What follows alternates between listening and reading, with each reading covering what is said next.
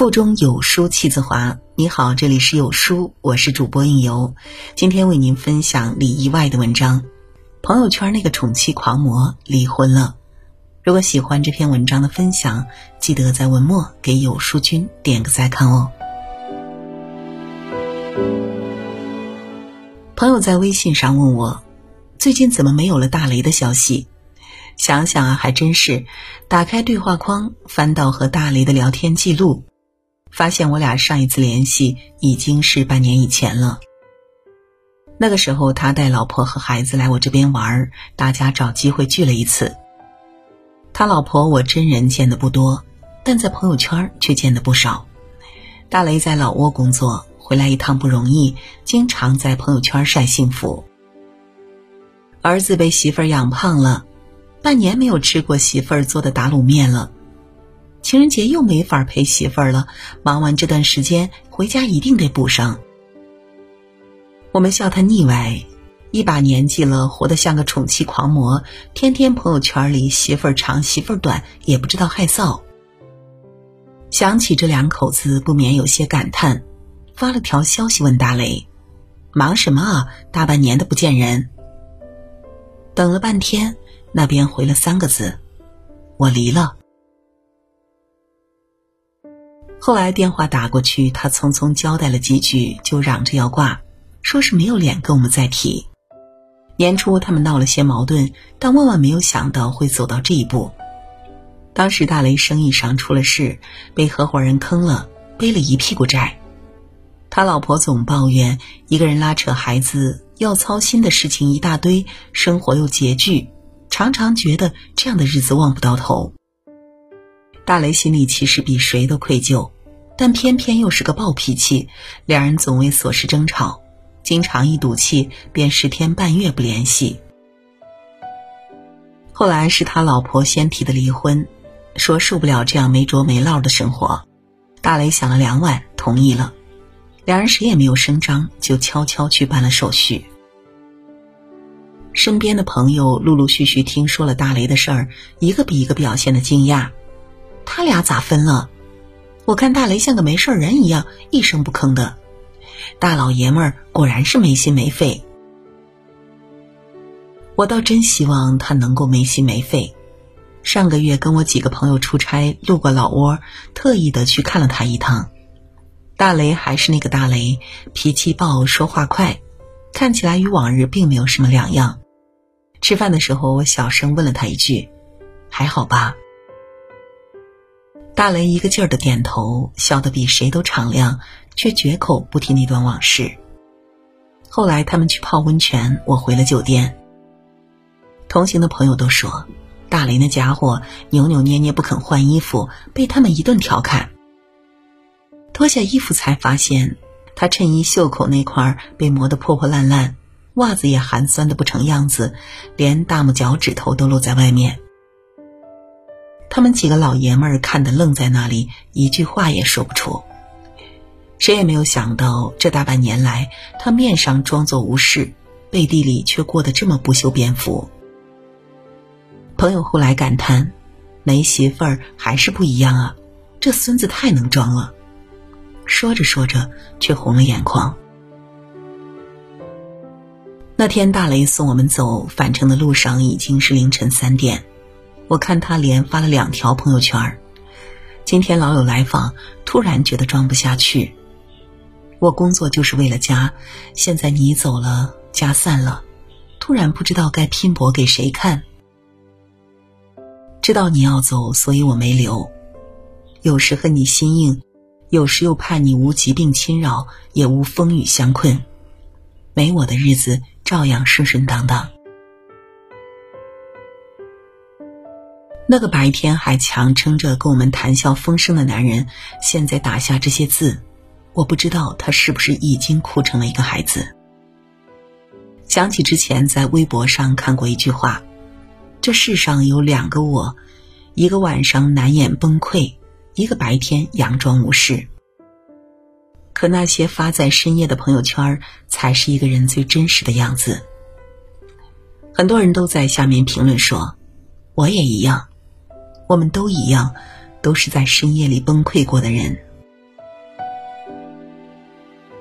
那些难以言说的脆弱与思念只有在深夜才像找到了豁口一般可以肆无忌惮的倾泻。因为独自一个人的时候终于能够不顾及任何人的感受。可是一到白天又被迫变回那个拒绝伤感拒绝示弱的人。明明很难过却不敢期待有人能懂你那一刻的心绪；明明受过挫，却总是一而再、再而三的掩饰自己的孤独与无助。可是，在那些费尽全力堆积起来的不在乎里，应该总有什么藏在最深处吧。就像他们说的，已经很用力的想把人生过成喜剧，却总有唏嘘涌上心头。谁没有个怀念的人呢？谁没有过片刻的失落呢？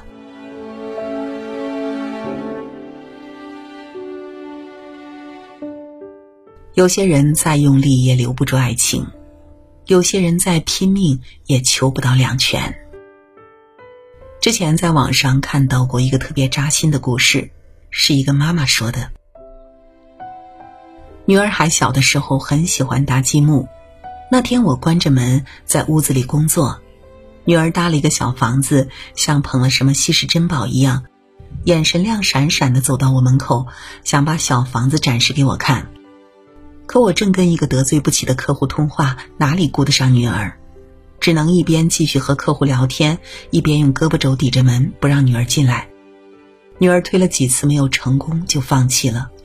我心里刚松一口气，就听到门外传来哗啦一声，是女儿生气把刚搭好的小房子摔烂了。我的心就在那一刹那，也跟着哗啦一声摔烂了。过了将近一个小时，我才结束开门去寻找女儿，一边捡积木，一边央求女儿再为我重新搭建一个小房子。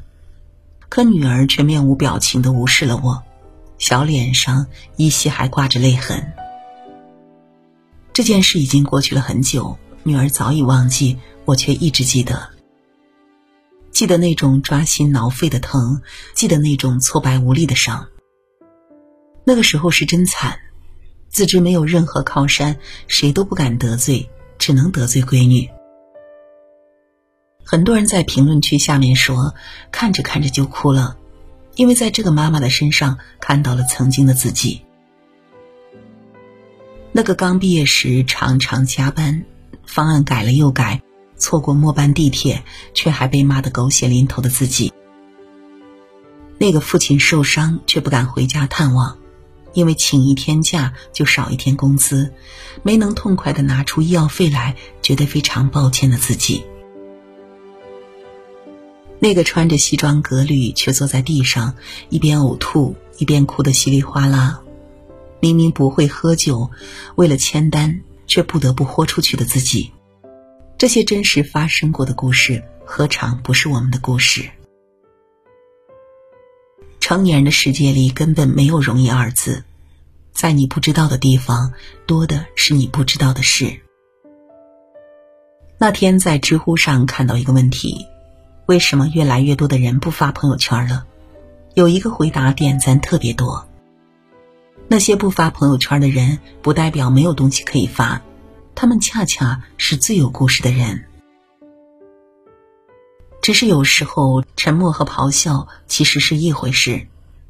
张爱玲说过一句话：“笑，全世界与你同笑；哭，你便独自哭。”人生不如意事十之八九，可与人言无一二三。茫茫人海，谁没有过踽踽独行的日子呀？前段时间，隔壁老樊唱的《我曾》火了。我曾把堕落的理由都丢给时间，我曾把机会就扔在眼前，我曾把完整的镜子打碎，夜晚的枕头都是眼泪。我多想让过去重来，再给我一次机会。他们说人这一辈子最怕突然听懂这首歌，我却觉得人这一辈子得趁早听懂这首歌。恨过，爱过，颓丧过，拼搏过，你来人间一趟，就是得和这个世界交手呀。生活从来都是一个缓慢受锤的过程，从刚强到柔弱，从一腔热血的对抗到慢慢与这个世界和解。我是因为大雷的事情才真正意识到，很多时候那个表面快乐的人未必真的快乐。这个世界总在逼着人们不断的逞强，可是逞强的久了，难免会觉得疲惫。那天看到一个小故事，感触很深。一个姑娘说自己深夜心血来潮的时候，想起了一些伤心事，忍不住就在朋友圈发了一段特别沮丧的话。第二天一早，爸爸妈妈发了视频过来，从小玩到大的闺蜜发来一段暖心的话，填补了对话框的空白，而男朋友提着豆浆油条赶到了自己面前。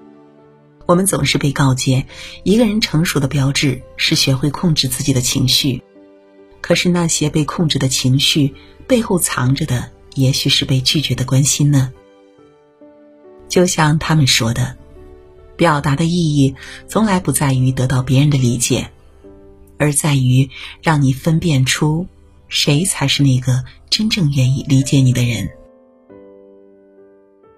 你得相信，总会有人看懂你的朋友圈儿，无论它是一片空白，还是曾留下只言片语。遇到那个爱你的人，生活终将变得不再那么复杂。最后，我想说的是，不管昨夜经历了怎样的泣不成声，清早起来，这个城市依旧会车水马龙，而那些生命中的裂痕，也都会变成。故事里的花纹，